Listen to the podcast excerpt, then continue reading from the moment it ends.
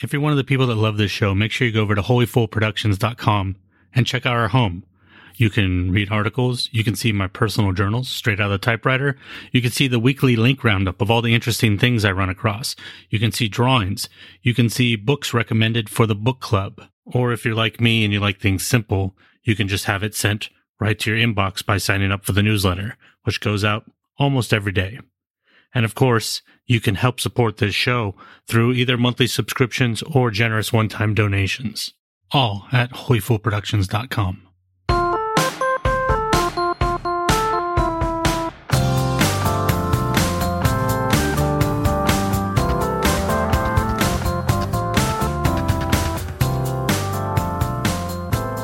You were worried about your dog making noises during this recording.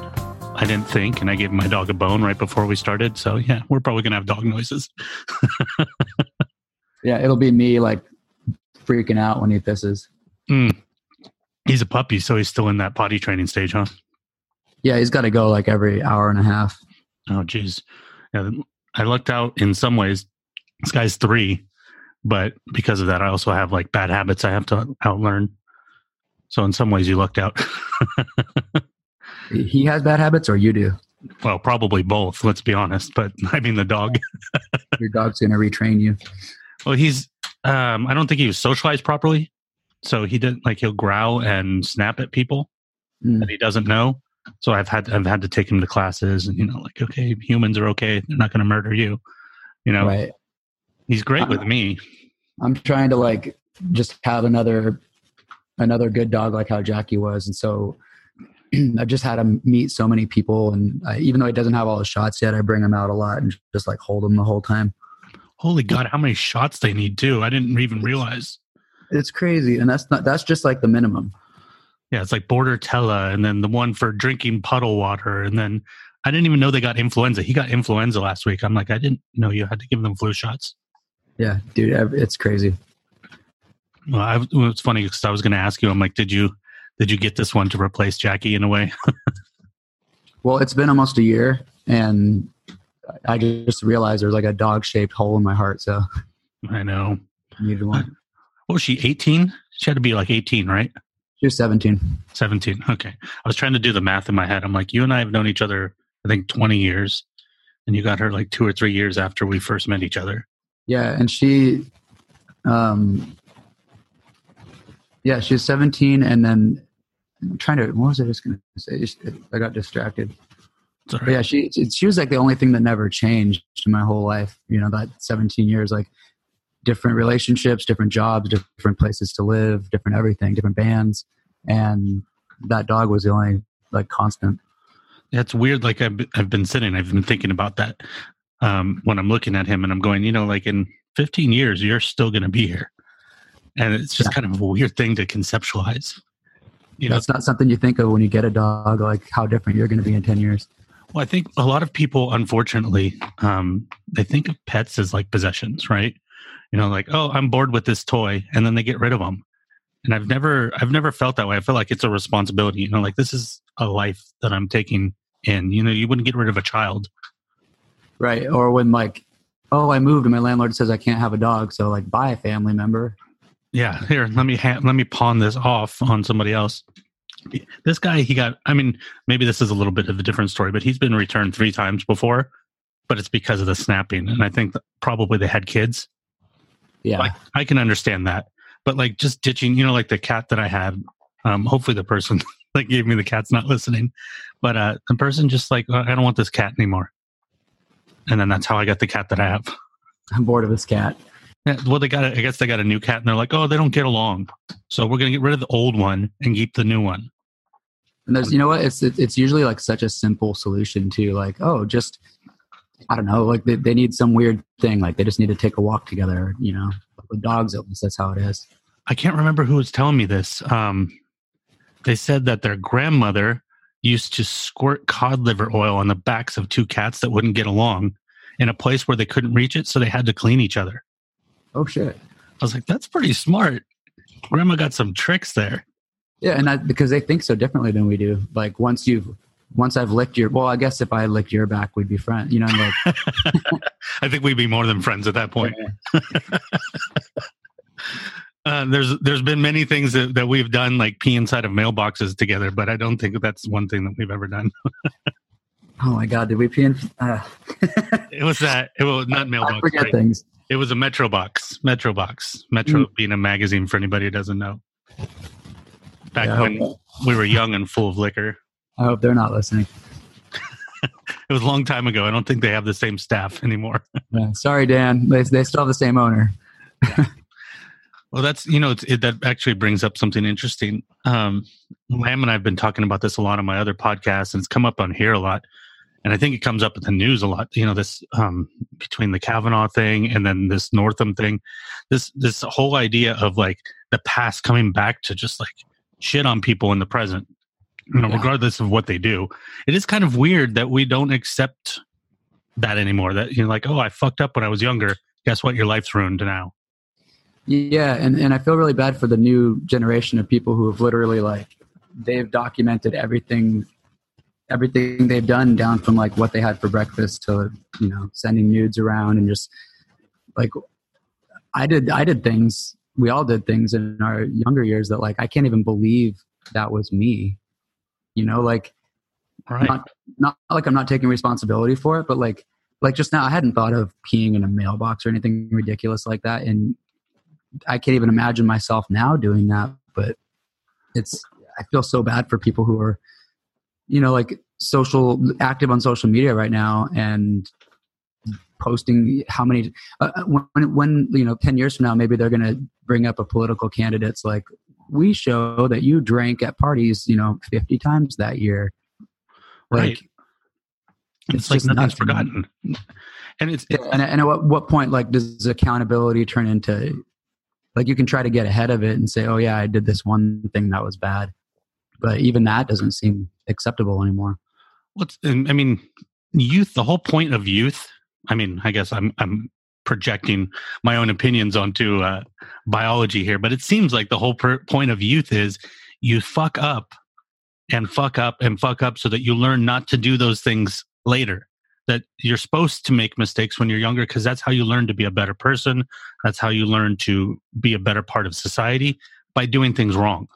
Absolutely. I mean, that's that's how like you touch something hot before you know not to touch something hot. You know, like you you have to make mistakes. They can even biologically say, "Oh, at this age, you're going to start branching out and doing things your parents don't want you to do." Like it's it's it is a biological thing and society does it too you know society has to mature and grow too you know like if you go back and watch old eddie murphy stand up really homophobic yeah w- wasn't a big deal then um, doesn't mean it didn't offend gay people but nobody was society wasn't smart or mature enough to understand and you have to accept you know like nobody's pulling eddie murphy stand up and going you were a shitbag it's like yeah you, you were doing comedy it's only a matter of time though i mean it, it seems like if you survive long enough to to be outdated, you'll get shit on for it.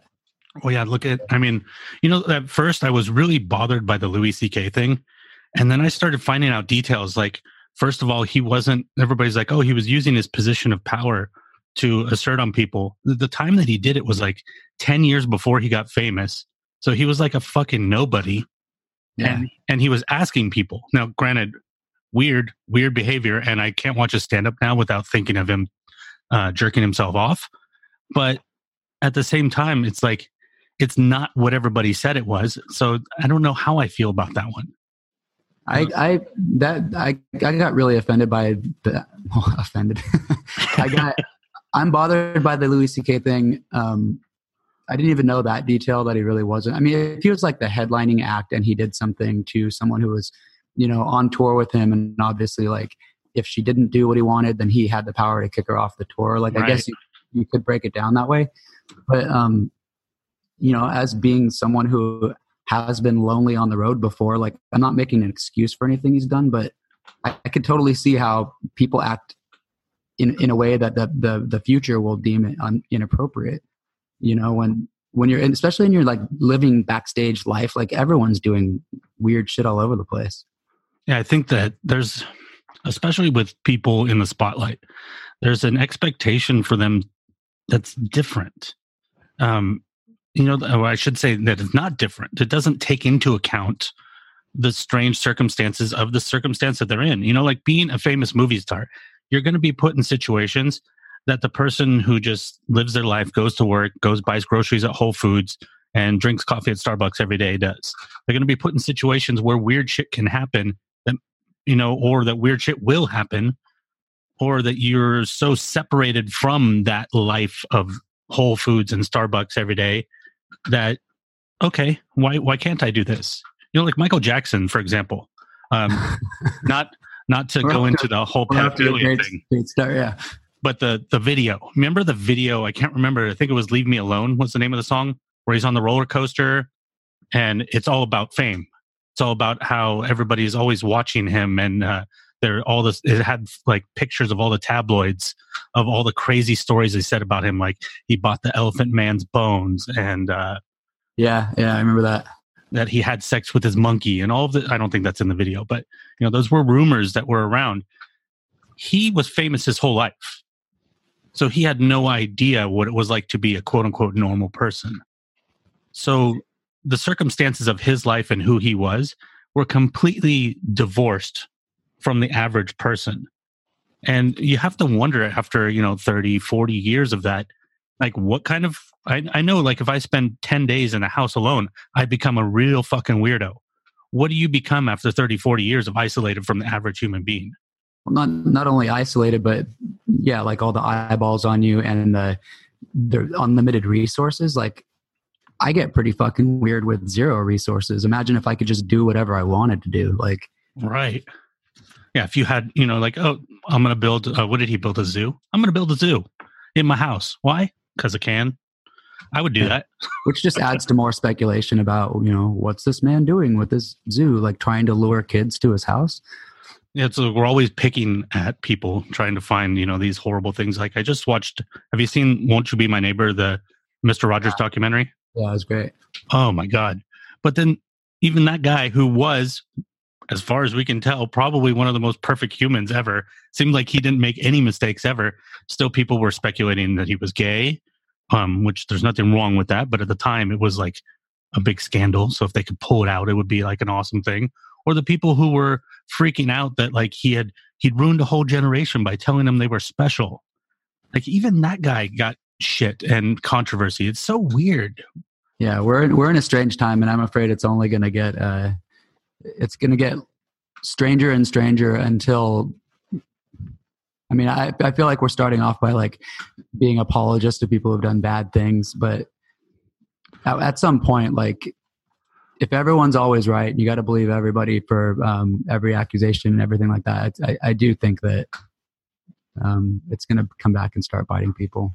Yeah, and I think that's that's a real big problem there too. It's like you if you want to talk about what I think what you and I are actually talking about um, is we're talking about compassion and empathy and understanding that people are in different circumstances. And the fact that people would automatically jump on that and say that uh, be an apologist for um, people who do bad things.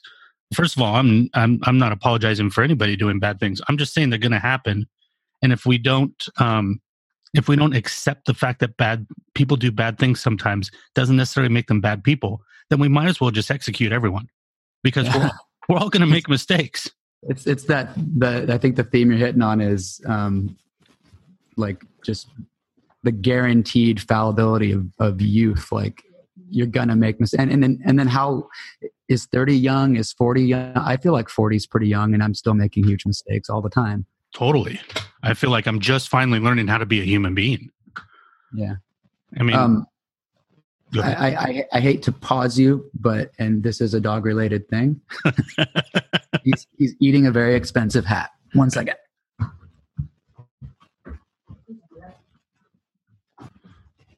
Oh man, this this is definitely like parenting practice for me. I know.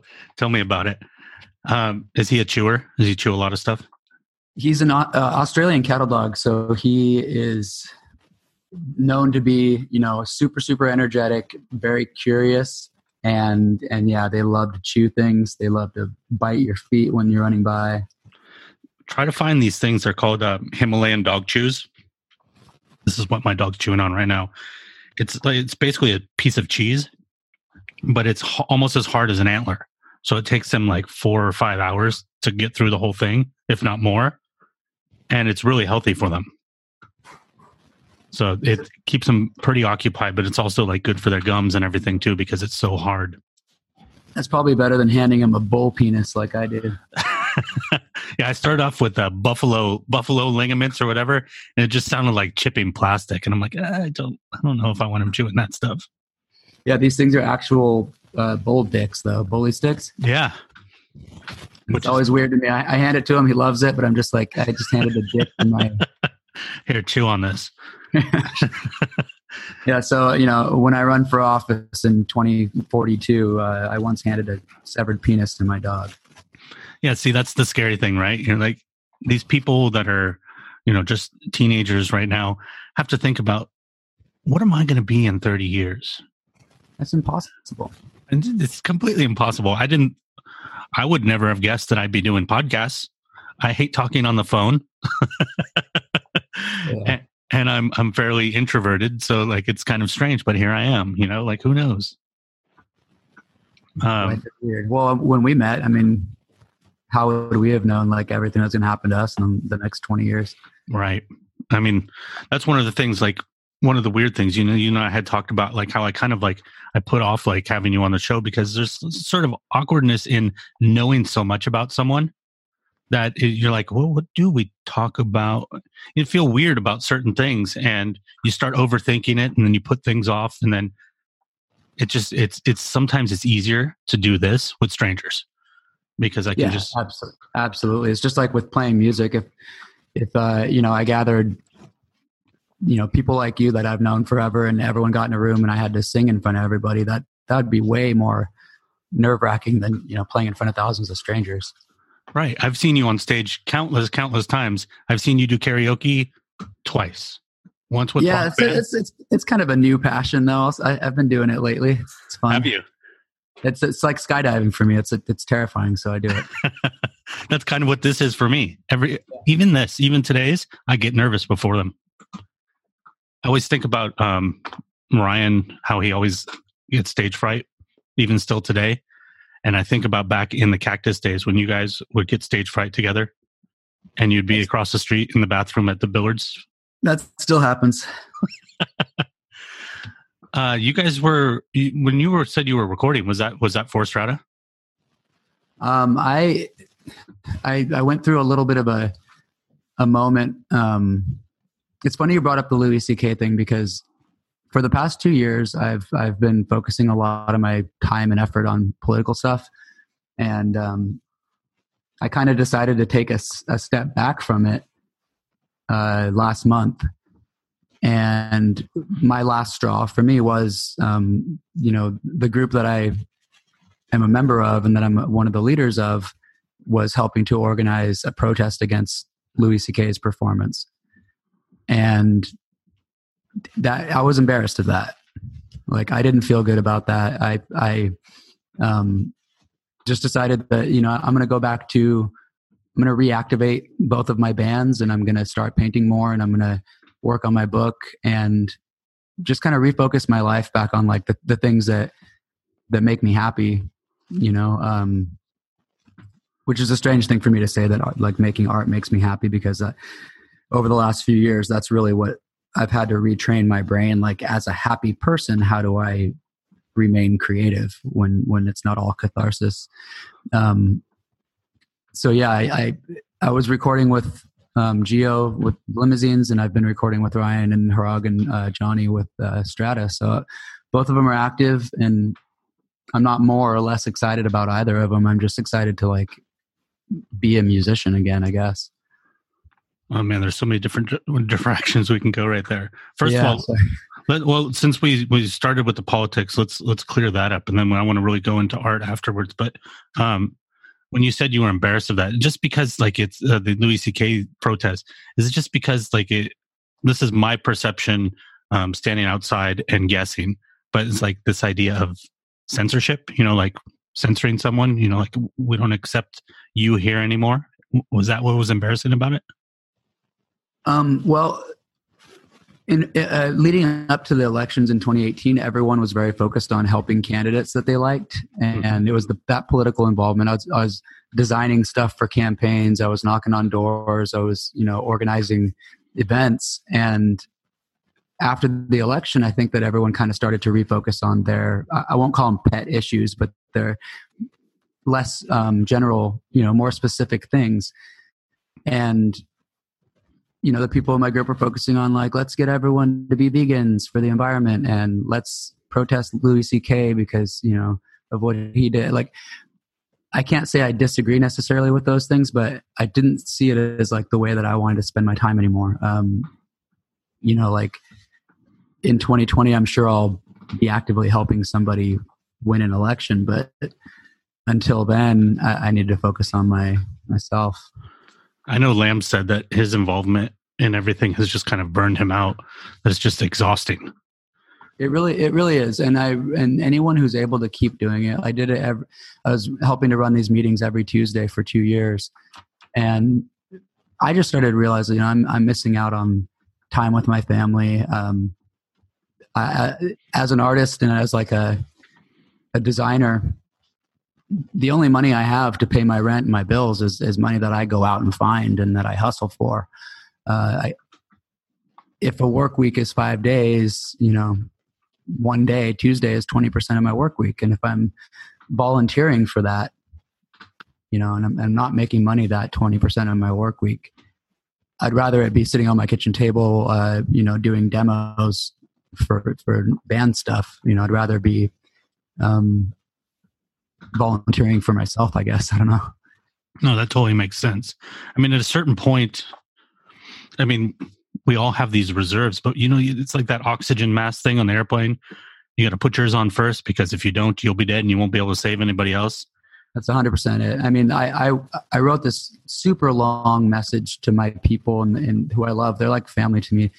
Um, but I didn't want to discourage anybody. I didn't want to say like, "Hey, I'm burned out and you should be too."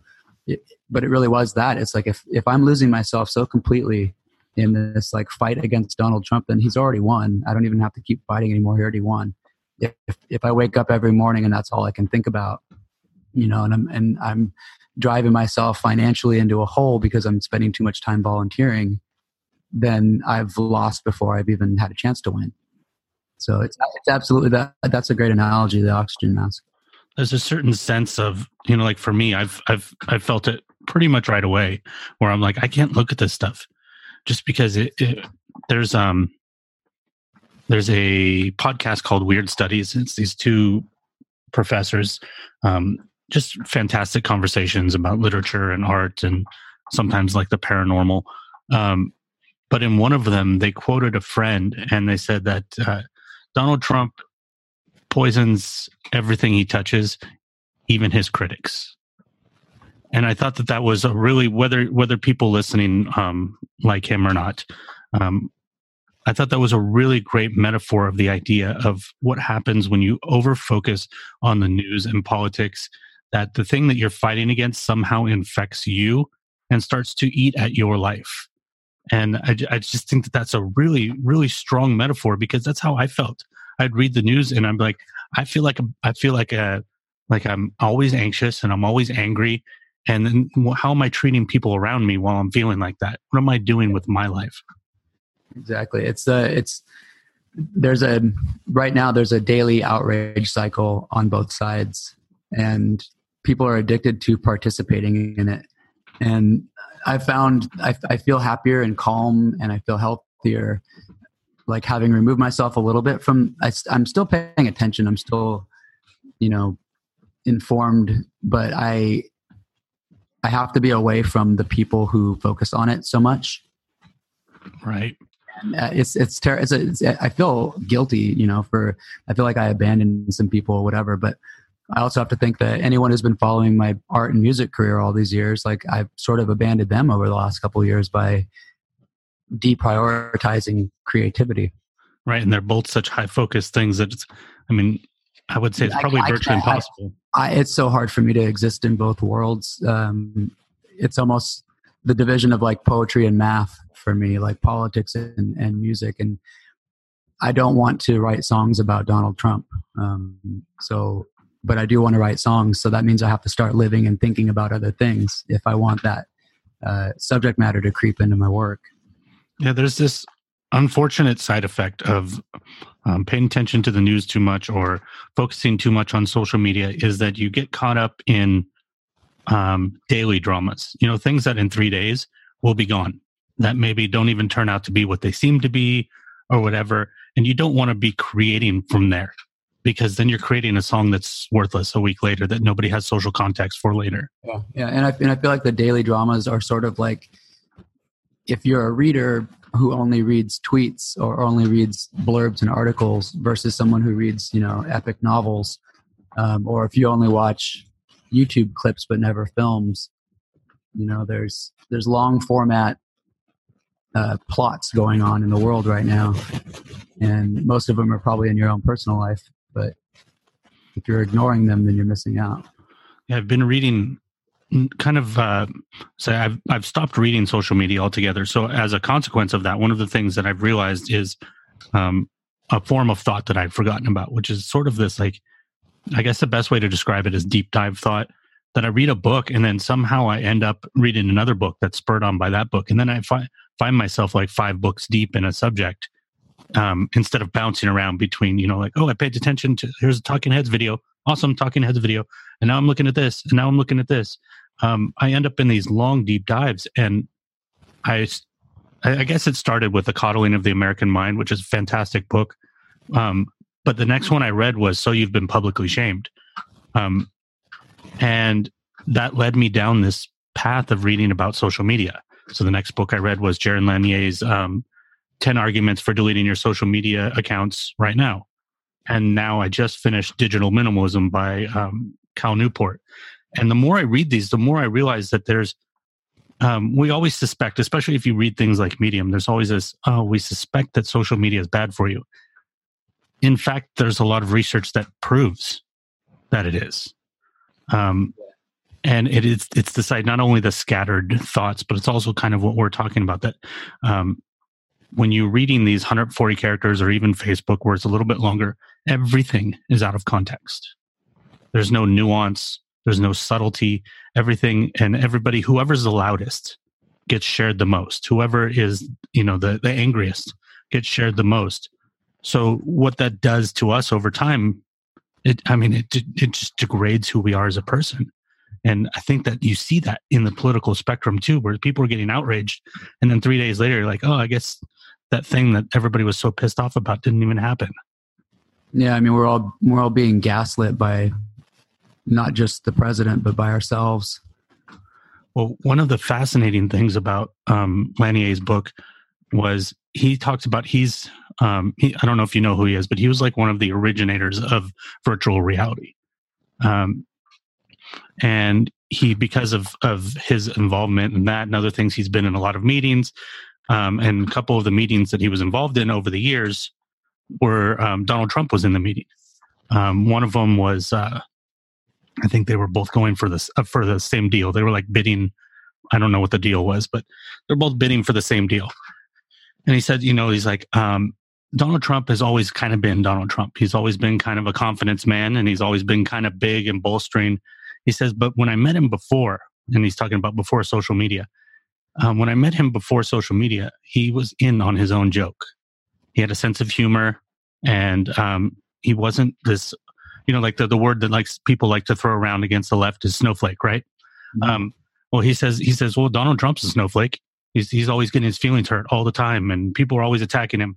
And he says he believes that he is a victim of Twitter. That this, what he's the way he acts like this, is from his overuse of Twitter. And he uses as an example of what can happen over time with social media, the way it can change someone's personality. I thought that was fascinating. That's crazy that he'd be the one to say that.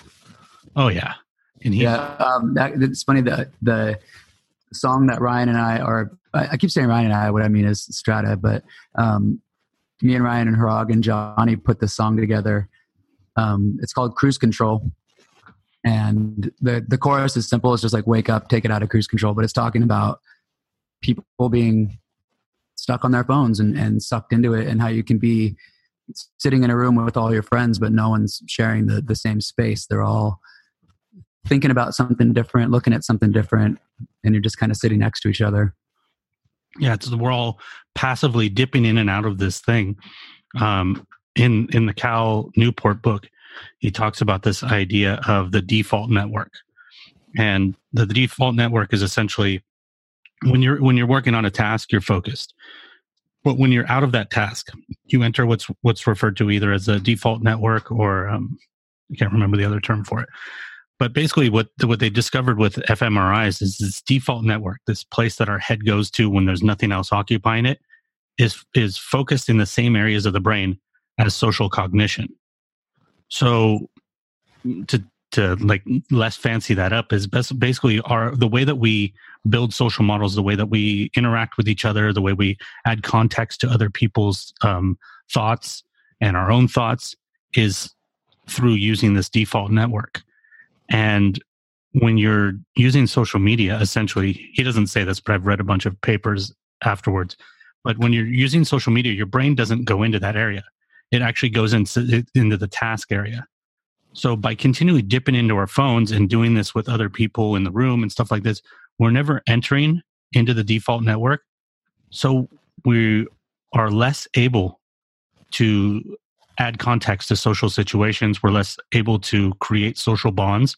And it actually, it looks like it could be one of the reasons that um, society is so fragmented is because we don't actually know how to do this anymore because we've lost access to that. Yeah, and a, a good, good example like um, any coffee shop line or sitting at the airport, just anywhere where there's there's waiting to do. Um, that's a perfect opportunity to make a connection with with another human standing next to you.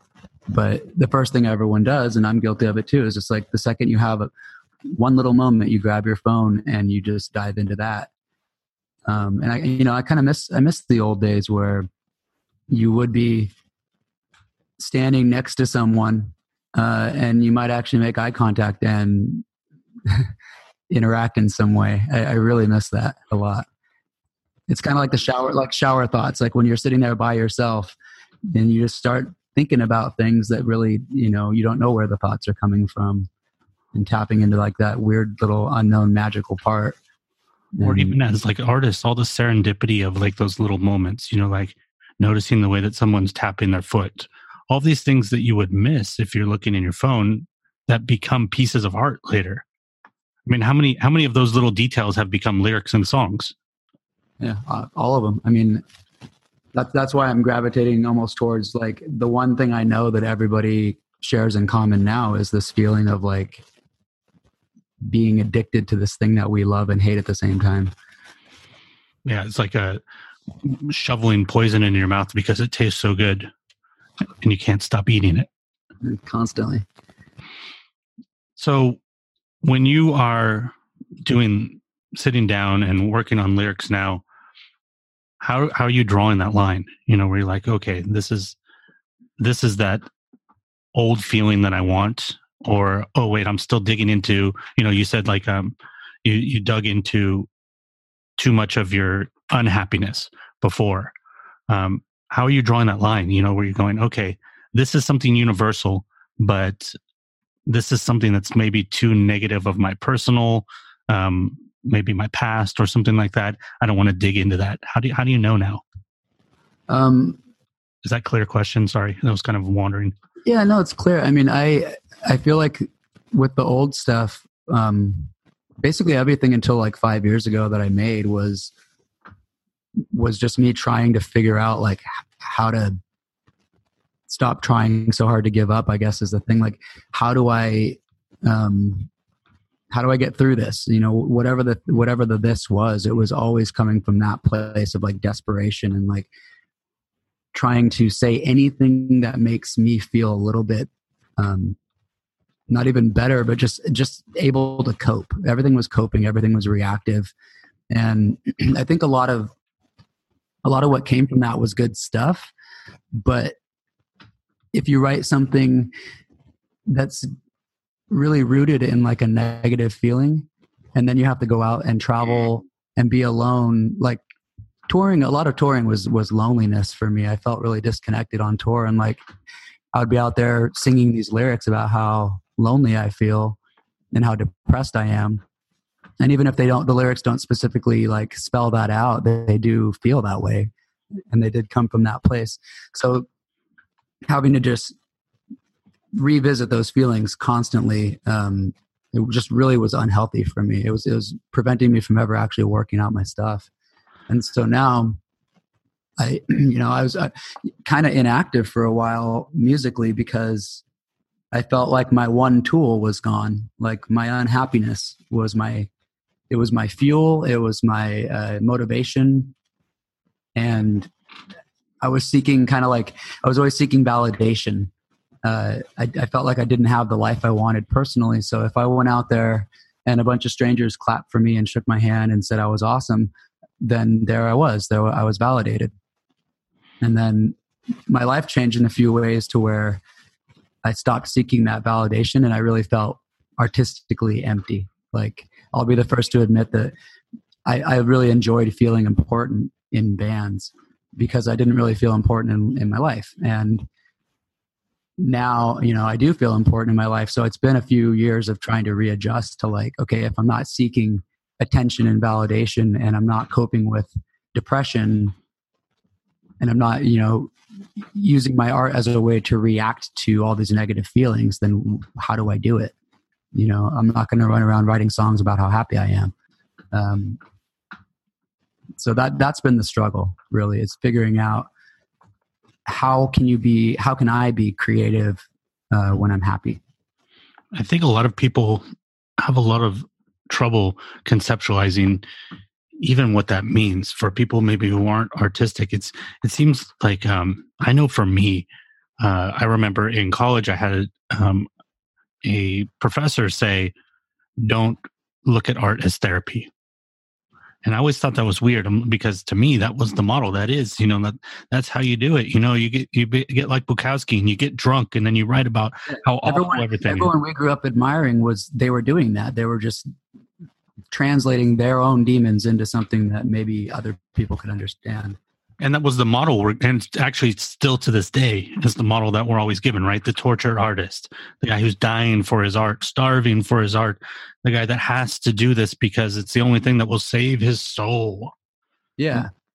Which you know i, I, I kind of envy the people who are still still in that in a way because they have endless supply of uh, inspiration right because it's a self-perpetuating cycle right like yeah. i'm writing this because i'm miserable but then this makes me more miserable so that I'm always going to be miserable. Stand up comedians, I know a lot of stand up comedians are afraid to lose their pain because then they won't have anything to complain about.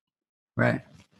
But then you look at people that the guys that survive, the you know the ones that you know that really make it and continue to make it. You know, like um, in music, look at the Rolling Stones. Um, I wouldn't say that any of their songs were necessarily about misery, but I'm sure at some point they were. But uh, eventually they stopped having to tap into that because they just became way older than anybody expected them to be.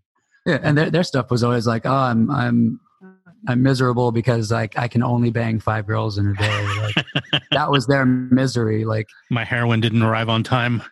Yeah, and then you know like comedians too. You know, like obviously you have um, people like Richard Pryor who burn themselves out, but then you know like um, look at Joe Rogan he's a great example. Aside from the podcast, as a stand-up, guy's pretty happy in his life, um, and his stand-up is better now than it's ever been. Um, but he probably had to go through a transformation period there too. I know I did.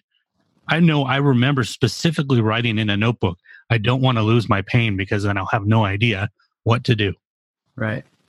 And it took me. I, it was probably a few years ago, and I think in some ways it's still sinking in um, it took me a while to really digest this, but I, I remember realizing or asking myself first, I said, why do I create? You know, what is my motivation? Why am I making this? And yes, I, like you said before, some of it was validation.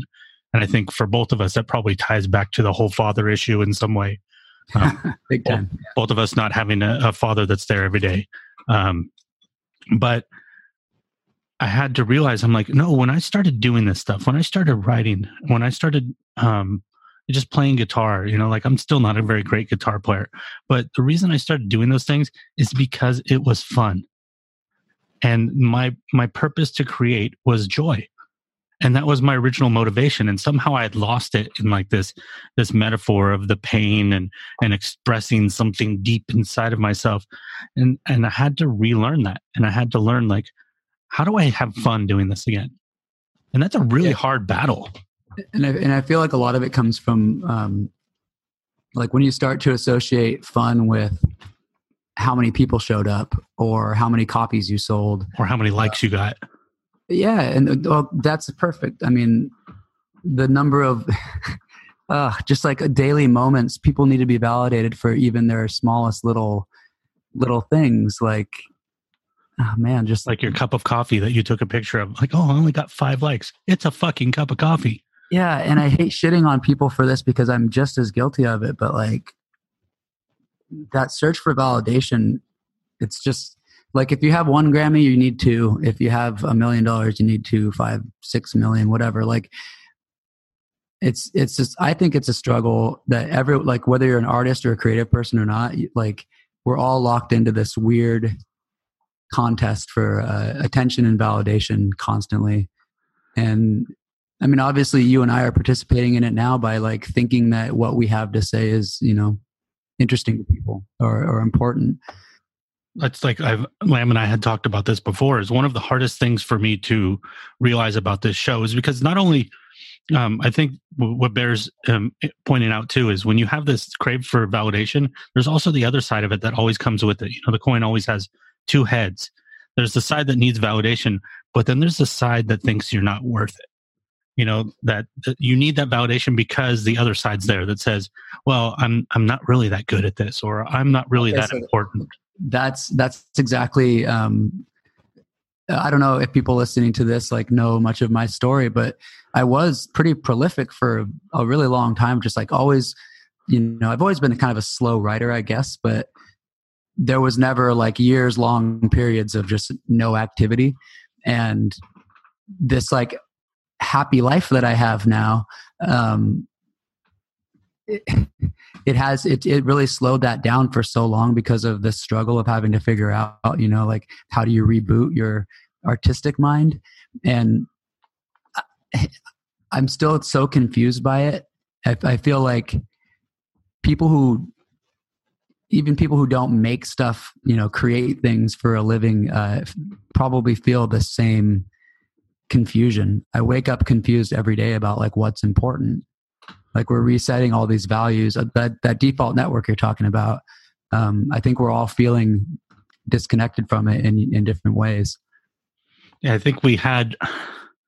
There's there's now this is speculation and and somewhat memory, because in some ways what's terrible to say is it's hard to remember what it was like before the internet, even though you and I were both alive before then. mm. But I think what we did before is you had to, in order to really figure things out, we used to sit and talk to people. And we don't, as a society, we don't do that very much anymore. Um, and and tweeting and, uh, and commenting on Facebook and um, commenting on Instagram does not count. That's not conversation. Um, and so, because of that, we're not getting the same um, context outside of ourselves to really broaden our understanding of ourselves you know like it's really easy especially like for me i'm my life is fairly isolated. You know i don't i don't have a job to go to every day. Like i work for myself from home so i could sit here all day if i want. And i have this dog that i take care of every day and he's i don't he's been apart from me like an hour and a half since january when i got him um i don't drink so i don't go out very much anymore so it's really easy for me to over focus on myself and and to really um, do that that coin thing. You know, there's one side of me where I'm blowing up who I am, and then there's the other side of me where I'm tearing apart who I am. And if I don't pull myself out of that often enough, then I I, I lose myself. Yeah, the strange like humility kind of took over for me where I've I don't feel like I've ever really been a humble guy. I've always I think I've always turned people off when I first meet them at least because I come off as being like self-inflating and uh, I don't know, like a lot of my best friends say, "Oh, I, I hated you when I first met you because you seemed like such a stuck up, like full of yourself, blah blah blah." And I, I, I agree with that. Like I think back on on how badass I used to think I was. Um, I, I grew up thinking that like, well, of course I'm going to be successful in music because I'm I'm good and I have all this stuff to say that's really important. And as I got older, I I think something kind of hit me where I realized, you know, I'm I'm really not that great at anything. I'm good at a few things, but uh, you know, the, the jack of all trades, master of none kind of thing took over, and that's been a really hard thing to overcome creatively. Is to think like that what I have to say is worth saying now. You know, um, it's every everything I write now, every every song I'm working on right now, I'm sitting there thinking like, well, does anyone even want to hear this? I, I don't know. I don't know if it's even good it's a it's a it's a shitty place to come to to be this like critical, I guess. Um, but I'm taking it as part of my new my new way of creating is is it's it's therapeutic again, but it's not. It's it's back to being fun, you know, more so. Uh, that's kind of the only way I can keep making stuff is to have fun doing it and not think so much about you know like how many people are going to show up to a show or whatever. I think one of the most difficult things for me when I changed this show into this format, where I'm talking to someone different in every episode, was coming to the realization, and, and this goes back to that two headed coin thing too. Um, the realization that the only thing that connects these episodes, you know, I'll, I'll talk to you, and then I'll talk to Kim Wallish, who's in city government, and then I'll talk to uh, Vinny LePay, who's a YouTuber, and there's like no theme among the people. The only thing that connects the episodes is me. Yeah. So if people are subscribed and they keep coming back in some way, that means that they're coming back for me. Um, that doesn't necessarily mean that they like me, but it means that they come back because of maybe my choices of people or um, my conversations. But to be able to accept that but then also not have that inflate my ego which it, i don't have enough um, enough exposure for it to inflate my ego very much. You know it's not like i'm getting you know 5 million listens on every episode so my my ego doesn't get inflated but to be able to accept that and go okay well if i know that then what does that mean well that means i have a responsibility to enjoy myself in this process and to be more myself because maybe I don't, like you said, maybe I don't necessarily see what other people are coming back for in myself or what I have to say, but they do. And uh, I have to do this as a validation of them and maybe not of me. And that's, yeah. that, that's a really interesting twist when you, when you start to accept that it's freeing. And it's, it's kind of like going back to the, again, the validation thing. Like when I post something and and I get people saying, "Oh, I, I wish I could have seen you guys live." It, even if it's just that one person who wishes they could have seen my band live, it makes me want to go on tour again. Like it makes me want to get back on the road and and give people whatever it is that that you know that they're attracted to that makes them that makes them a little happier makes them like escape for, even for that hour on stage or whatever um it's it's hard to turn your back on anything that you make. Right. Because it's, I mean, even if it's not coming from pain anymore, it's always a part of who we are. You know, even these yeah. conversations, I, I, can go back and listen and I'm going to hear, you know, what I thought at the beginning of the season. I'm like, oh, wow, I was thinking about that. Or, whoa, I was totally wrong about that. But I take ownership of that because it's something I created now. And that's, that's, it's a very powerful motivation that's different than validation. And it's a, it's a really, it's a really great way to move forward to learn those things, but it's not easy at all. it's like having having the difference between having an ego and having healthy pride in your in what you do. And I, I don't know about you, but when I was growing up, that that line wasn't very clear. So yeah, I, I was definitely not mindful of any of that growing up. Well, I think also going back to what you were saying about people thinking that you were arrogant when they first met you. Uh, you think in some ways that you you were, but there's also I think another side of that too is you and I are both introverted. And because of that, which maybe people would think is kind of crazy because you get on stage and sing, but most of the singers I know are shy um, in personal life in some way. Um, but that introversion comes off as as some for, for some people like for me it comes off as intensity. Um, See, I don't, I don't, I don't trust anybody that when I first meet somebody and they're super outgoing and they're they're smiling the whole time and they're part of me is jealous because I, I wish I could be that way, but um, when I meet someone who's who's like that, just the first thing I think is that you know they're they're overconfident, they're compensating for something, and I wish I wasn't cynical that way. I wish I could really take someone at face value when they come off right away as like just being super approachable. Right. It's like that Mr. Rogers thing.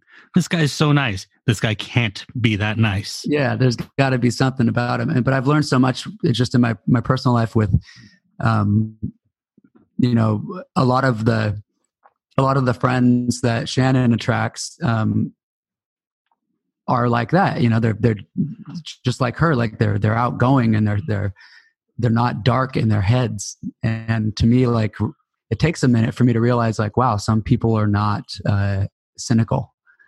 Right, and, you know, and our group and, in particular was very cynical.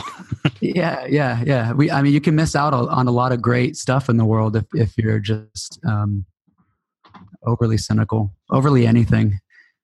Right there's that middle that middle path which seems so hard to find that balance i think that i mean for me most days that's all i'm looking for is a little bit of balance you know whether it's balancing between my anxiety and my depression yeah um, that that story that um i think geo told it on your podcast about the Cactus? I think it was no, we were talking about. I, I, he was telling me when we were at the cabin recording. He was telling me. I think it was when he was on your podcast. He was talking about the. Uh, there was a kid at a show when we were touring Europe, who I made fun of. Mm, did, did I think that, that, was on the podcast. Go ahead and tell it. Uh, oh God, it's a horrible story. It was. Oh, no. I, I, remember it as we, us. We we're in Prague, and it was one of the only stops. Uh, I got, I have to preface this by saying it was one of the only stops that I noticed in Europe where like people didn't seem to speak English um, very much. And so we're playing the show and it's going really well, except there's this one guy that's just like making weird faces at me and I keep singling him out and kind of like, like sort of flip him off in between lines and kind of like heckle him. And because I thought that he, you know, he was giving me shit or something like, um, there I am on stage. I'm supposed to be confident enough to the point where like if if there is one person there giving me a hard time like they shouldn't even exist. I should just do my thing. But i'm so locked on to just like fuck this guy you know? And, you know he was kind of mimicking my motions. If i'd throw my hands up in a weird way he was kind of doing it too. And i thought he was mocking me the whole time. So towards the end of the show i i, I in between songs i pointed him out said something super. I forget what I said to him, and I I think I had the whole crowd like turn around and flip him off or do something like that. And after the show, we go over to like the merch area, and I see this kid, and he's got the record, and he's got a shirt, and he's with this girl, and they have me sign the record, and and it turns out that he was a you know a mentally disabled kid. Mm, I do remember that story now and I was making I was making fun of him the whole time, not knowing, not knowing, and I it, it's like basically like I stormed out of there after I it was as nice as I could be to him, and I went back to the bus, and and a little while later, Geo comes back, and I'm just sobbing. Like it was one of the it felt like it was one of the worst moments in my life because you know I was just trying to turn this room against who I thought this guy was when it was really just a kid having a good time. And um, I don't know. I think that knocked me back quite a bit. Like, you know, I, I wouldn't say I instantly became a humble person, but I definitely uh, realized that my perception can uh, can be flawed and kind of like lead me down a, a bad path. You know, without all the evidence.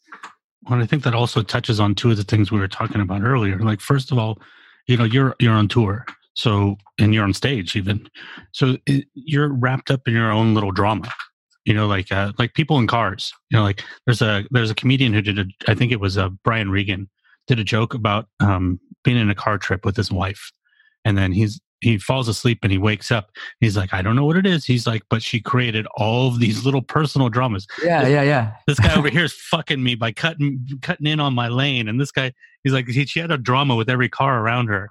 Yeah, but we can do that, right? In the, the, the social we're all we're all doing that. We're all doing that all the time.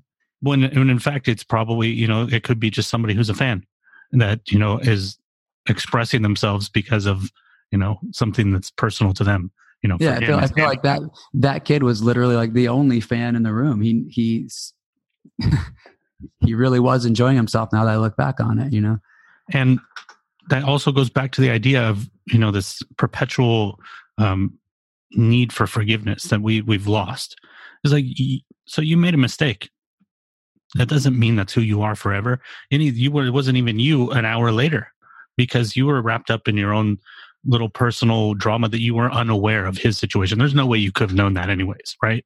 Completely I'll, I'll impossible. You, uh, as like a, as a survivor of extreme uh, depression, um, guilt. You can call it guilt if you're raised Catholic like I was, but holding on to the mistakes that you made.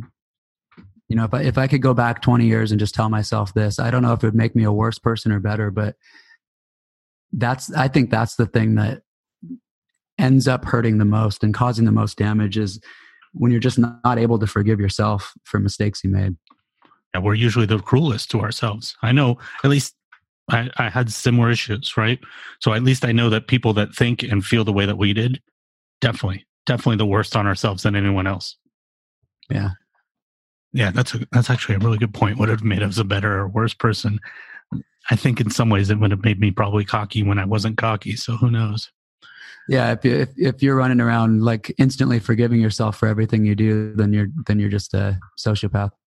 Yeah, I remember my dad telling me a story. His his father was um, an amateur boxer of some sort, and he wanted his dad to teach him to box, and he said no. Said, "You're too cocky. You need to get your ass kicked." And I think that sometimes well, that's what we need from life. Sometimes we need life to kick us in the ass before we wake up and become better people. I know I did. Yeah, absolutely. Um, I spent a lot of time being jealous of people who who weren't pursuing something difficult.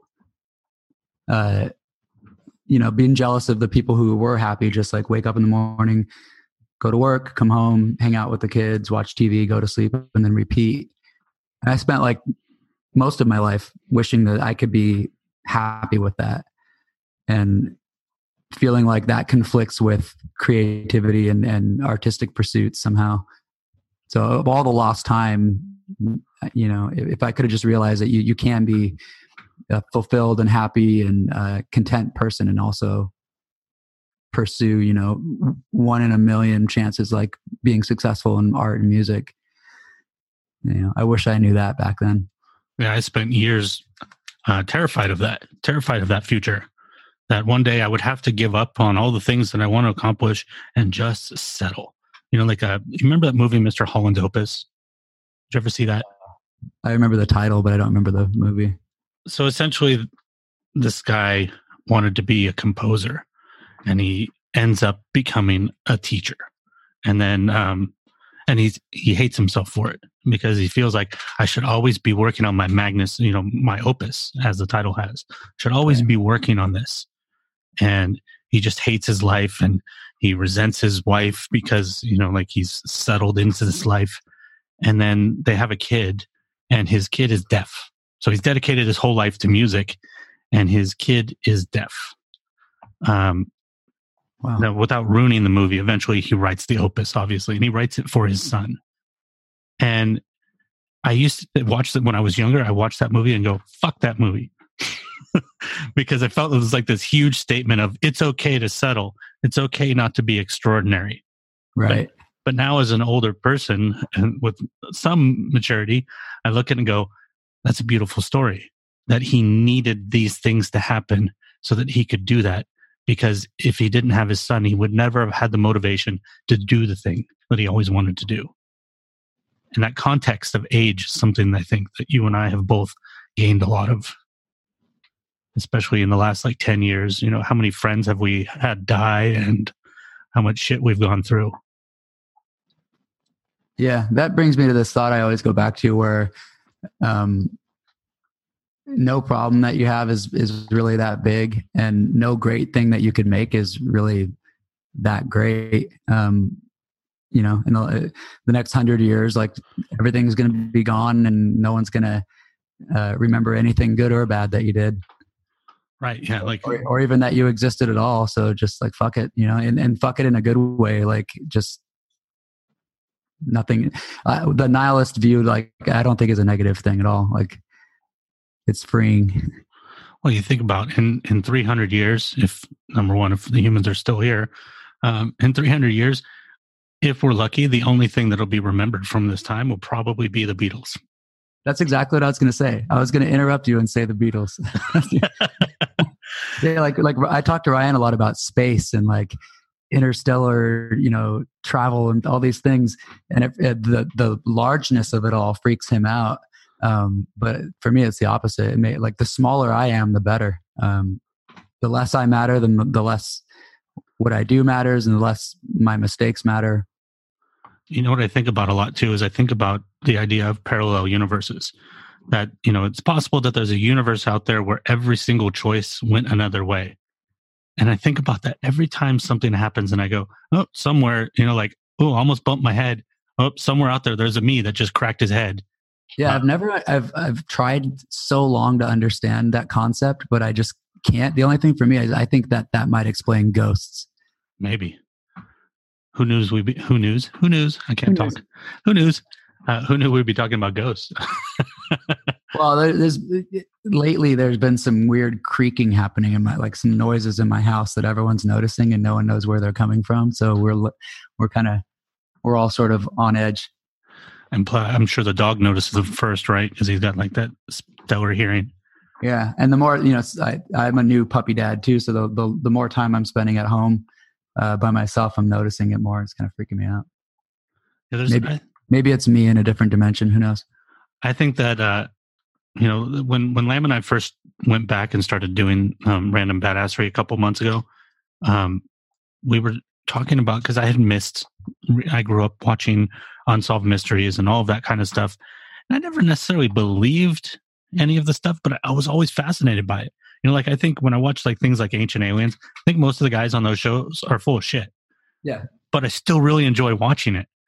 Um, so we would talk about that stuff a lot, and I've been reading books about, you know, like uh, right now I'm reading about the Mothman and all of this stuff, and it's just fun to think about that stuff for me. And I think that's going back to that idea of finding those things that are fun and just enjoying them. You know, like I said, creating from a place of fun, but also yeah. that part of being happiness is finding those things. I mean, how many years would you say? You have to suspend disbelief in your own life sometimes. Yeah.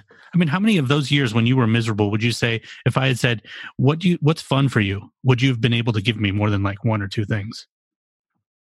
Uh, there were periods that we've known each other where nothing was fun. Yeah, me too. Absolutely.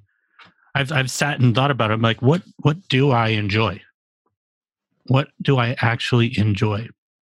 And that's that's a terrible mindset to live in. I can for anybody out there who hasn't been in that place, it's it's awful. It's like being in a wasteland. You have to find those, even if they're ridiculous things. You know, like maybe you want to, like I said, study gray aliens. I know that you were freaked out by gray aliens. Dude, they were they were my number one like most terrifying thing in the world. Did you watch that movie Communion? Is that where it came from? I don't know where it came from. I, I specifically I remember watching some you know one of those shows, kind of like unsolved mysteries kind of things, and there was this image of a girl being like lifted out of her bed and like magically kind of like pulled through the window on like a tractor beam kind of deal. Oh, that was an X Files. And something just got me when I was a kid, and I I was afraid of that. And then once I started, you know, being sexually active, I was convinced I was going to die of AIDS. So the aliens kind of like were replaced by AIDS. Good God, that's always a fun thought. yeah, and I wasn't. I mean, I wasn't even really that uh, promiscuous. So it's funny. But that's you know that's the, also the era that we grew up in right? Mm-hmm. You know, so you touch like, anyone, yeah, you get naked with anyone, you're going to die. Yeah, we, we had AIDS. Uh, nuclear war um, was another one that we grew up with, and then uh, shit, what was the other one? I just had it and I lost it. But we grew up with these, you know, these ideas. Oh, satanic panic. You know, there's satanic cults all over the place, kidnapping yeah. and molesting children. We grew up with these things, and yeah.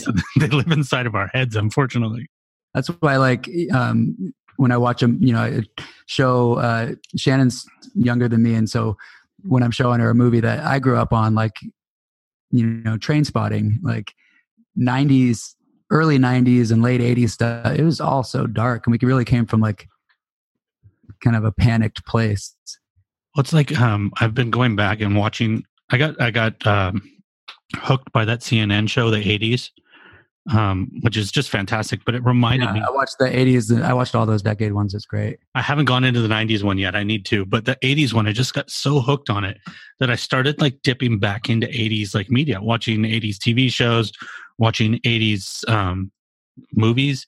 And you know, I found something though. There was this the, the the 80s. You can definitely see when you go back and watch the 80s movies that punk rock influenced cinema of the 80s because those movies, yeah, they were kind of terrible, but there was kind of a punk rock aesthetic to them where it's like, I don't give a shit that this, you know, like um, I watched Weird Science, which is probably in many ways completely socially inappropriate anymore because of so many things in there, not to mention. Yeah, these, these guys like create a sex slave on their computer, right? Pretty much. You know, that's the one thing that, that I thought that that's what um, you would think from that. I watched the movie. If you watch the movie again, uh, it's actually, I would almost make an argument for it being feminist because she's the only character with power in the whole movie. Um, like they're completely worthless nerds. You know, like they, they're just useless. Every man in the movie is just awful.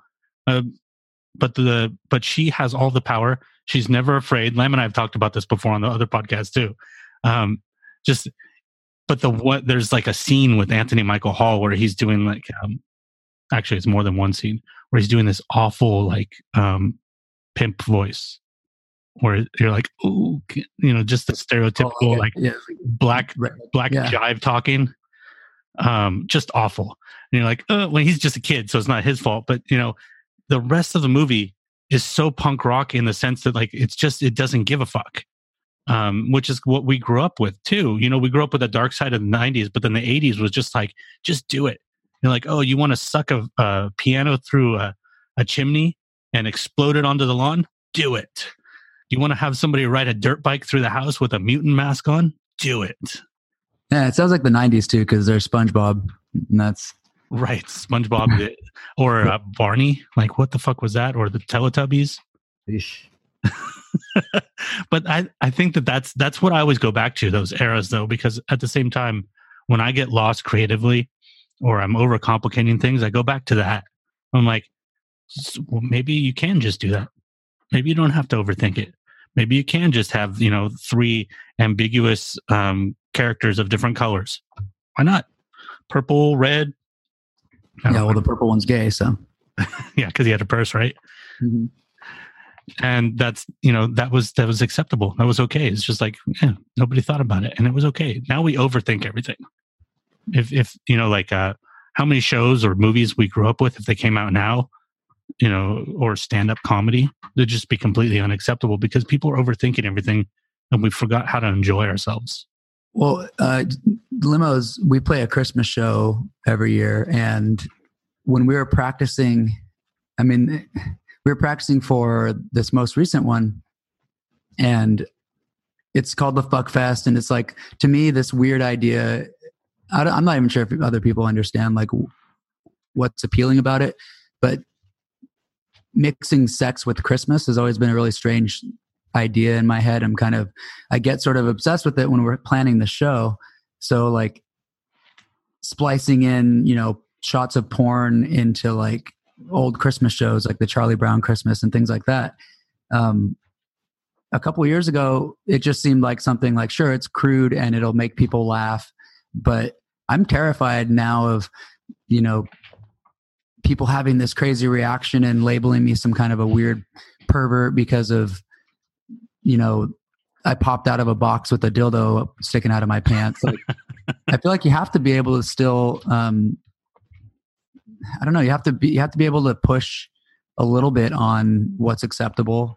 And that, that brings me back to that Louis C.K. thing of, you know being upset when when people were protesting him like I, I i'm scared that we're leading ourselves down in a direction where no one can take any chances anymore and i and i hate that that sounds like i'm apologizing you know whatever but that's what's that's what's great about those 80s movies and there he is Quiet. Come here. Okay, sorry. like that's that might be what you were saying you miss about about 80s entertainment maybe was like there are there are things in there that can be offensive to people and there's something for everyone like we can all be offended by something and that i think that's we need to kind of still have a have some of that I think people somewhere along the lines, people got the idea that they had a right not to be offended, and nobody has that right. it doesn't exist. You're going to be offended. Um, you know, like the, the whole point of people forget uh, what they forget about 1984. People always reference 1984 as you know this dystopian future. It's so awful. Um, but if you actually pay attention, there's sections in the book where they're reading from another book, the book that they use to build the world that they live in. And what you find out is that they were so obsessed with equalizing everyone that they, the only way that they found that they could do it was to push us all down, was to stomp on all of us and put us all. The only way that everyone is equal is if everyone is in pain. And I think about that where I'm like, you know, if if you like this whole trigger warning thing drives me nuts because I'm like, I'm not going to warn anybody; they're going to be offended. You know, the, you, you'll get offended. It happens. The way you become a strong person is by moving past your wounds, not holding on to them. And, well, and like a, a trigger warning for me would be like or for you too would be like warning there's there's a, a bad family situation where you know there's a divorce and dad's mistreating people whatever like Right. you, have to have a trigger warning on on everything Yeah, I mean, at what point, you know, it's like, oh, you know, Lam and I have joked about this as well, but it's like, well, what if somebody's offended by the word oatmeal? Does that mean we can't use the word oatmeal anymore because somebody is offended by it? No. They just have to accept the fact that sometimes people are going to say oatmeal and sometimes they're going to be offended. Otherwise, we quash everything. And that's a terrifying thing, too. You know, like, but then, but then if you if you just substitute the word oatmeal with the n word your statement would have been totally different right. Well, I mean, I don't know. I, I can't make a statement on that because I'm I'm not black, but I know that I've I've heard some some people make that argument. Um, some African American people make that argument. It's like, what? Maybe we should just stop caring about this word because it's giving us power. I mean, it's giving people power over us. I don't know about that. I can't make a statement on that, but I do know that there's a line somewhere where it's like, okay, this is not acceptable, but this is going too far. And I think right now we're tr- we're working really hard as a world to try to figure that out, and we haven't figured it out yet. And Yeah, social I- media does not help. i have i have a feeling we're not going to figure it out that's what's scaring me Well, you know, like uh, for example, like the um, uh, Huckleberry Finn, right? There have been places that have banned Huckleberry Finn because of the copious use of the word, or the N word. Um, but we lose context and we lose, um, sometimes we lose intention. Um, and that's a really good example of losing intention. For example, that book is probably one of the best treatises against racism that was ever written. The whole point of that book is that this white boy learns that this black man is a human being in a world that does not see him as a human being. Right And the reason, you know, like Mark Twain was a very smart man. He wasn't an idiot. The reason he gives him the name N word Jim is to remind you of the world in which the story took place. That this word, this is how the world sees him. But this boy does not. And I also think in some way he in some way he named the character that so that every time we talked about the book that we'd feel ashamed because we had to keep saying that word even though we've read the book and learned the lesson. yep that's the the power of context for sure Yeah, and if you censor that book, now you've lost this powerful, powerful statement. It's really crazy where things just go too far, and it's, and it's because we we're reactionary and we're not actually doing deep thinking, critical thinking anymore. And that scares me, like you said. Yeah, I was I was thinking about um, things that I've written, and I, uh, on stage, I apologize. I said, "Yeah, this song is a uh, rapier than I thought." Um, the song "Stranger," where it's talking about being obsessed with someone online and wanting to, you know, love them in real life is the line. And if there in the second verse, there's these lines of like watching you walk through like a dark parking lot, and then like I'm wondering what you feel like, and uh, you don't know me, but I'm watching you, kind of stuff, and and it just sounds so so rapey in like 2019 when in 2014 it didn't to me at least. And i don't know if that's a good thing or not if it's like a, my way of thinking is is being changed. So maybe it's good. Maybe maybe i'm like noticing things that you know i think it's both right? I, I don't know. That's what's confusing to me. Like i should be able to write something that um, gets a point across it's from a narrator that's not necessarily myself i'm just telling a story. Um, but i do have to worry that like my words will be taken a certain way you know? And that's the world we want. We want the world where you should be able to write those things but you don't feel like it because you're more evolved than that. You know that that that's you know there's, there's no rule that says you can't do that and people aren't going to tear you apart but you don't feel like it. You know like uh technically I could say any word I want, but there are certain words I just never want to say. Right. And that's just how I feel. No one's making me not say them. I just don't want to say them. But if you're writing from the like if, if you're you're being a you're writing in the voice of your narrator, whether it's in a song or a poem or whatever, you need to be able to express what you imagine that character's thinking. Right. That's actually something I was going to bring up. Um, how many authors in the past have gotten in trouble for things that they made their characters think. And I don't mm-hmm. remember who said it, but somebody said, you know, what the character thinks and what the author thinks are not always the same thing. Right. How are you going to write a bad character? which which is like um in my my books that I put out, I I there are some it switches back and forth throughout the books from being actual kind of memoir style like this is how I felt at the time where it's me speaking and then there's other times when I write a little fiction story like i remember somebody stopping me and asking like if i really did puke into a baby's mouth or not if i did but if someone else did. And it's a story about like a you know just it's a gross little fiction story about junkies. It's like i i didn't do it you know? How about the couch?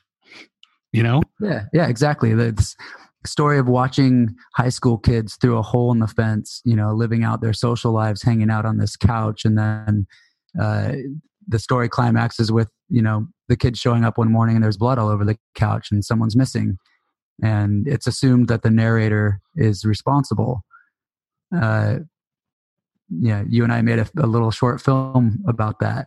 And yeah having people ask real life questions about this completely fictional story I feel now if I were to sit down and write, like I wouldn't feel comfortable writing that story, even though I, I like it and I think it's a cool concept. I wouldn't feel comfortable because I would think people, you know, if this came out of my brain, then I must be a sick person. Right. You know, I'm, I'm sure Chuck Palahniuk has gone through that a lot because he, I mean, his his shit is pretty fucking twisted. Yeah. but when you meet the guy or you hear interviews with him, he's like the nicest, normalest dude in the world. Or like if you're the if you wrote Lolita, you know, yeah, like that's so scary to me right now about about the hyper. Uh, I call it hypersensitivity, and and I'm being hypersensitive. Am I like maybe being scared to say that word even? Um, I think if we're all too sensitive, then we can't take risks and we can't like explore even the darkest parts of what we're thinking. Yeah, Lolita is a fantastic example. You, I don't think, I don't think many people could get away right now without people tearing them apart to write a book where the character is a pedophile. Right. And I mean, and and and like part of the purpose of the theme of the book is is like you're empathizing with people on both sides of a pedophilic relationship. Right. And can you can you write that in 2019 like i don't i don't think so. And to be honest like i've read that book a few times and there's so much nuance and subtlety and things hidden underneath the surface of that book that most people miss it. So if you i mean they missed it then they would definitely miss it now. You know like if you really dig in there some people think that's a book about love like they actually get, but they don't realize, you know, the main character is a literature professor. So he uses really flowery language and that has a narrator. He's manipulating you. and if you pay attention to things that he's actually raping this girl and that's awful but it's a wonderful book and it, it, that art the power of art is to be able to do things like that not only things like that but to be able to to be able to say what is in this person's what is in this character's head? Who is this character? Yeah and that's what's that's what scares me about a, a generation of artists you know being raised in a world where they have to be that much more careful about you know how they express themselves. With and that and that's when you one of the things that i when i look at the the news or social media too much what you see remember i was mentioning earlier about you know whoever's yelling the loudest gets the most attention but everybody to some degree on social media has to yell you know to get attention of some sort. But what you see is all you end up seeing is the ends the fringes you know the people on the far left censoring people and the people on the far right you know um, racist fascists. But most of people in reality their thoughts are somewhere in the middle but we're posturing like we're on the far left or on the far right because there's not really there's no pole in the center anymore that people can hold on to. So you have right. to lean one way or the other. Otherwise people will tear you apart for not being left enough or not being right enough. And yeah i recommend um, i go on this fly fishing trip um, twice a year and you know i'm the far lefty and then there's a bunch of conservative guys there's cops and union guys and I, I get into this these conversations with um, the one who you would think I'm most like opposite of. Um, he's a he's a police officer. He's a you know Christian, and we end up agreeing on a lot more than we expect to. Every single time we talk, we have a lot more in common than not. So I, I take those lessons to heart, and that's why it, it's it, it's hard to participate sometimes um, with uh, like adding to the the outrage cycle and taking a side. I I hate that idea that we're all taking sides right now. Right. It's like this that whole Covington issue. You know, like regardless, uh, you know, I watched the whole like three hours or whatever. I saw a lot of different things, but one thing that I that I think that not enough people paid attention to is these are children regardless of whether they were being racist or not. They're children. That's what I mean. Like that poor kid, like I would get torn up for having any sympathy for him, but like he is, he is a kid. And when I was that age, I, if there was a camera following me around and if I was broadcast on the internet, like, you know, I absolutely would have, I, I would, I would be considered a racist or a pervert or all these things like people are when you're kids you just say stupid things. And right. yeah there are there's there's more than two sides to every story. If you had a video camera and a time machine and you went back to like the early days of the coffee shop where you and I were hanging out and everybody else is hanging out and recorded some of the jokes that we used to make? Dude I, I mean i used to walk up behind i probably did it to you put my dick in your pocket. Yep tap you on the shoulder and say cock pocket. Or how how often do we do the check out my balls? Oh, oh I got God. this I got this little itch here, and then you'd have your balls hanging out. That's what I mean. Like the stuff that was it's so weird to even think about because like I cannot imagine you know whipping my dick out at a party and swinging it around like but I did that. I did that 15 years ago. I right. I, it's it's crazy that like I have zero um, ambition of running for anything public office wise. I used I used to until I kind of like got involved with it and I saw from the inside like this it's just not something I want to do. Right. But but while I was kind of considering it, like even just running for like local office, I thought about all these stories that could come out about me of you know stuff like that, like getting naked at a party and just running through the room and everyone freaking out. And how nowadays if you did that like you definitely i mean that's my struggle right now is like i feel like someone who would do that maybe isn't fit to to be elected to anything. But then right. at the same time like i've done those things uh, it, it's confusing. It is really confusing. I don't know i don't know if people younger than us have the same confusion um, maybe just because you know for more of their life they've been exposed to it. But for us it's really confusing because it's like we lived in a time where things like that were more acceptable. Um, you know, like I remember. Here's a great example. Um, my grandparents were not racist people, but they grew up in a time where people used those words as common words. So right. I remember being a small child, I must have been like 10 or something, and my grandmother saying something and saying the N word. And I remember looking at her and go, You're not supposed to say that word. That's a bad word. And the look of embarrassment and shame on her face, it was like I was the first person who had ever told her that. And I'm not going to say that she didn't know that that, that word um, offended people because it's possible, but I never heard her say that word again because she heard it from this kid and went, Oh, well, this thing that I grew up as acceptable is not acceptable. Right.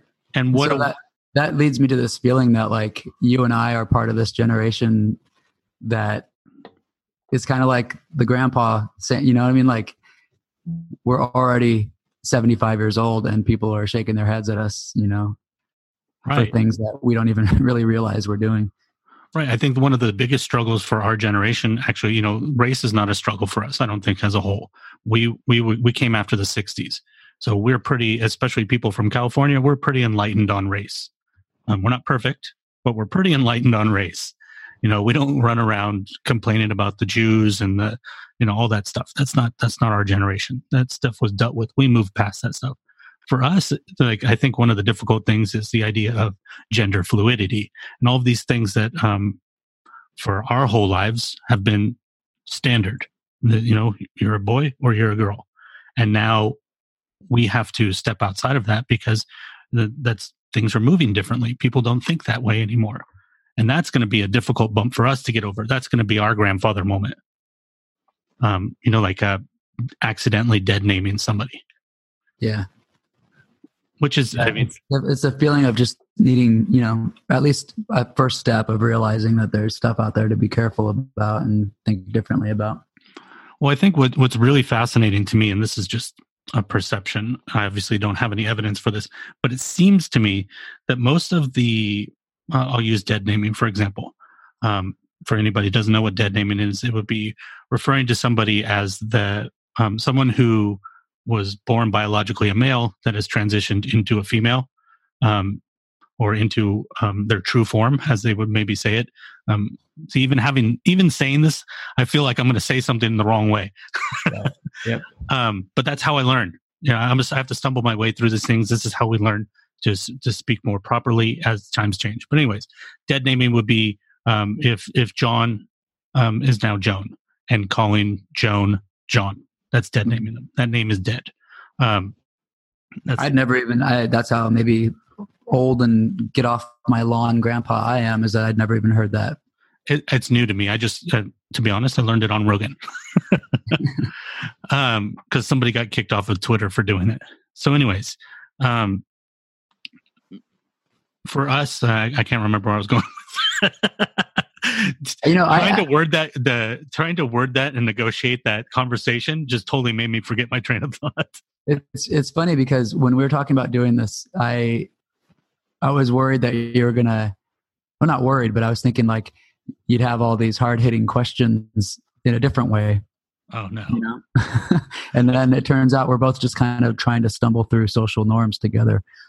I think that that's that's oh that's where I was going with it. Okay, perfect. Thank you. Um, I think that most of, uh, for example, dead naming, most of the people that get offended by those things are not the people who have transitioned. Right. Because I think that uh, f- from my experience, people, um, transsexual people, are really tough and resilient human beings. They're not uh, overly sensitive. It's usually people outside of the group that are that are instigating these things, and that's really really frightening to me because um, people are taking ownership of somebody you know like we talk about social appropriation and misappropriation all the time now. I, I feel like when you tell somebody you can't uh, as a man you say you can't say that to her because of this. At a certain there's a certain point there where it's like she can do that. You know if you really believe men and women are equal then she can stand up for herself you know, it yeah. doesn't mean you shouldn't stand by a woman and protect a woman, but when you feel like you have to be a crusader for a group that you're not a part of, you might be instigating yourself into their culture and and you know creating these things that now they have to be you know like transsexuals um, would have to be responsible for th- this statement that this person said who's not even a transsexual. And that's yeah that gets into the whole white savior social justice thing that yeah. Exactly. You know like the, of course you want to you want to stand by people who are marginalized.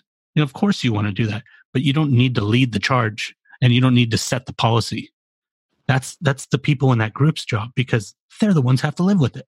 That's a that's that kind of touches on like me scaling back my political activity because if I hear from my side over and over again that white men don't matter and they need to step down, then it's like okay, right? You know, not not not like a malicious like way. I'm just cool. Like I'll step down. and there's also there's also a line on that too where it's like some people seem to think that um and I think this is actually white men who tend to think this that their opinion doesn't matter anymore and that they can't talk about these things. Of course you can. It just means sometimes you're going to say stupid shit because you don't know what it's like to be that person. Mm-hmm. And if you want to become a better person, you have to do like what we're doing stumble our way forward. I don't know how to talk about, um, I don't know how to talk verbally. Well, obviously, I don't know how to talk verbally if I say that sentence. I don't know how to talk um, effectively effectively about transitioning. I don't know what words are appropriate to use and what might be um, subtly offensive that I'm unaware of. But the way I learned like is by best, saying them. Yeah, the best we can do is just to uh, acknowledge that we're stumbling. And I think it's really important we all remember intent. You know, am I intending to offend anybody? No. So if you get offended by it, that's on you because I didn't intend it. And I think that there's a certain ownership that we've all lost. I know who I am. I'm I'm confident in who I am. If people mistake things that I say to think that I'm sexist or that you know people have, I've had people who listen to random badassery think that I am on the far right, that I'm a Republican. I'm not. Mm.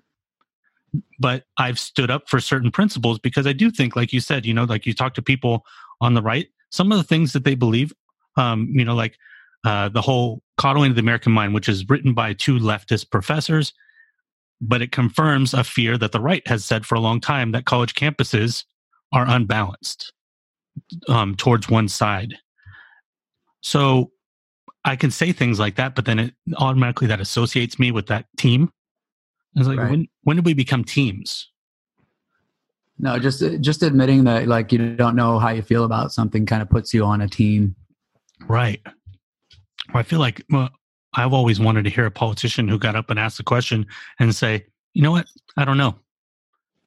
You know, like anybody running for president that says, I'm going to do this and this and this and this and this. To some degree, they're bullshitting. Why? Because they don't know what that job is. They don't. There's things that they don't know until they get into that office. You know, my my example is always Obama's um, intention to close down Guantanamo. He wanted to close down Guantanamo. That's what he wanted to do. He became president and then he found out not feasible. So there's a certain. That's what we're all doing all day, I think. Posturing? We're all realizing we don't know what we're doing. yeah, that's true. I feel like the older I get, the definitely the more I believe that. Mm-hmm. Every time I have one of these conversations, it's clear that I have no idea what I'm talking about most of the time. Uh, all right. So at the end, I like to always ask people what book they should read, what book they think I should read next. So um, this should be interesting because you and I have very similar taste in books usually. Um, I didn't finish it, just like almost all the books I own. I didn't. I just can never set the time to do it. But um, there was one called "Who Owns the Future," and it kind of touched on a lot on social media and the idea of a universal income and just where advertising is taking us. And uh, I think that's a really interesting one to get into. That totally fits in the vein where I am too. Yeah, I've been. Of course, I read all the like, you know, Trump related books like Russian Roulette and uh, Bob Woodward's Fear. That's kind of what I've been obsessing on, and up until like a month ago. I'm kind of making a conscious effort to pay less attention. Yeah, there's there's a certain point where you're feeding you're feeding something inside of yourself that just is detrimental to your own health. Yeah, I mean, I woke up every day addicted to this feeling. Oh, what happened now? Like, what am I going to be all pissed off about? Right, like a soap opera, right? Got to watch the next episode. Yeah, I mean, when when I'm asked by friends who are not paying super close attention, like, what's going on with this Trump Russia thing? It's almost like if you walked in on like, you know, season three, episode six of Game of Thrones, and asked me what's going on. It's like, I gotta watch it. And also, to a certain degree, it's also like uh, Twin Peaks. Like, okay, are we ever going to find out who killed Laura Palmer? Please, I hope we do. Well, we know. Right. All right. Well, I think now it would be really important since people listen to us yammer on for almost two hours. Tell everybody who you are. Um, plug whatever you want your social medias, your websites, your albums, whatever you want, my friend. Well, I'm Eric Victorino on everything. Like, I don't use usernames, it's always just my name. And uh, finally reactivated uh, the limousines and strata my bands. Uh, i have two books coma therapy and trading shadows for sunshine or trading sunshine for shadows there's two versions of it. And uh, i have a new book called the signal fire that i'm working on. But just as we discussed there's a lot of stuff that i start to write about and then i throw it away because i'm scared of the world. That's terrifying. yeah how do we make stuff i don't know Make stuff under a blanket. That's why. That's why I've just stopped reading social media. I'm creating my own tunnel. You know, people want to get pissed off. I won't even know it. yeah uh, making art in the car you know so you have your own little world in there